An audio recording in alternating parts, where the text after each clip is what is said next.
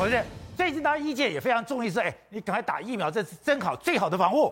你说今天你就把这个表又更新了，没有接种的，有接种一剂的，接种两剂的，接种三剂的，到底有多少影响？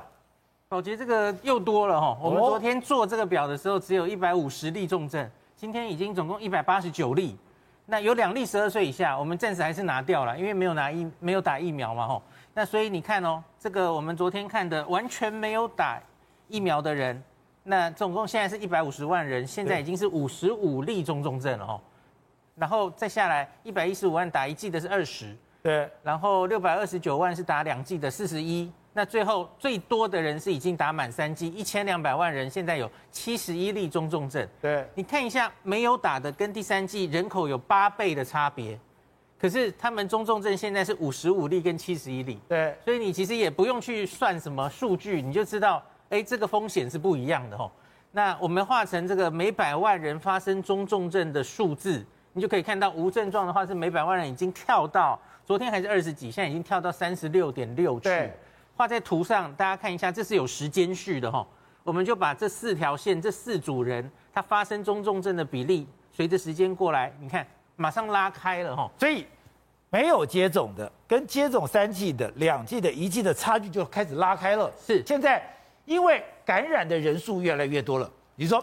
现在我们还要再坚持用 PCR 来确定你是不是感染。我们其实现在觉得真的是分两边哦。可是有一部分人是基于哈，现在实在太多人因为快筛阳，然后他因为各种理由他要去做到那个 PCR，他要请假，他要保险。对。可是他其实其实根本没有什么症状，或是症状非常轻微。对。可是他就要挤去急诊，塞爆了急诊做。都是那些轻症为了做 PCR 的人哦。那好，那这些人我们现在导引他说，你应该去社区筛检站。可是这有另外一个问题，我们社筛站其实政府现在是鼓励大家做池化的。